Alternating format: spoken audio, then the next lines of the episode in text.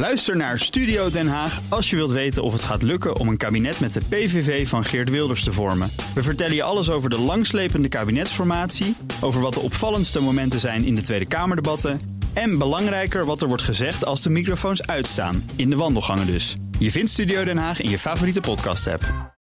De column van Bernard Hammelburg. Al minstens drie kwart jaar weten we dat corona veel heftiger toeslaat onder migranten. En nu is er plotseling, let op, een onderzoek dat concludeert dat corona heftiger toeslaat onder migranten. Was het lafheid, misplaatste politieke correctheid, onverschilligheid, bewust negeren? Ik houd het op al het bovenstaande.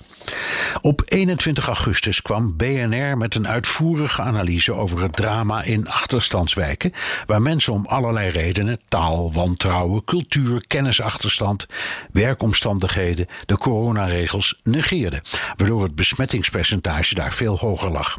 Gevaarlijk voor henzelf en voor de rest van de samenleving.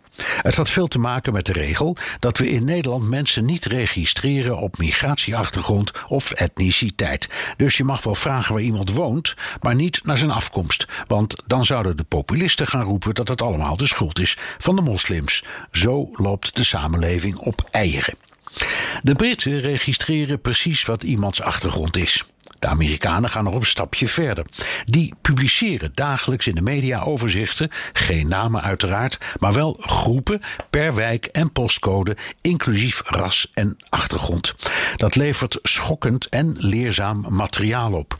De wijk Corona in het New Yorkse Queens hoe zoek je het zo uit? Is een van de zwaarst getroffen gebieden in heel Amerika. Dat komt omdat er veel illegale Latino's wonen die de taal niet spreken of als de dood zijn dat ze bij een test of prik worden opgepakt en uitgewezen. Gelukkig rijden er New Yorkse vaccinatiebussen door die wijk met geweldige medewerkers die hen geruststellen en overhalen tot een prik.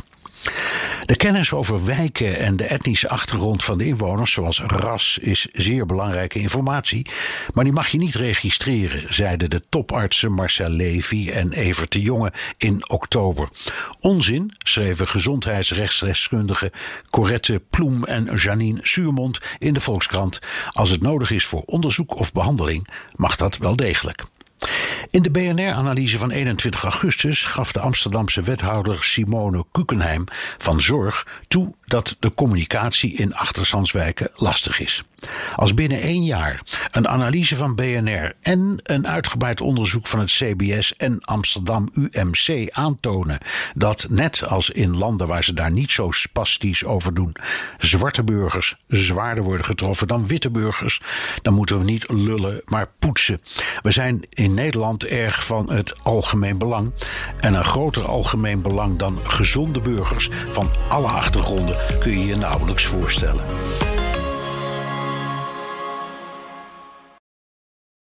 Ook Hugo Reitsma vind je in de BNR-app. Superhandig die BNR-app. Je kunt alle programma's live luisteren, breaking nieuwsmeldingen. Je blijft op de hoogte van het laatste zakelijke nieuws. En je vindt er alle BNR-podcasts, waaronder natuurlijk de belangrijkste, Boeken zijn in de wijk. Download nu de gratis BNR-app en blijf scherp.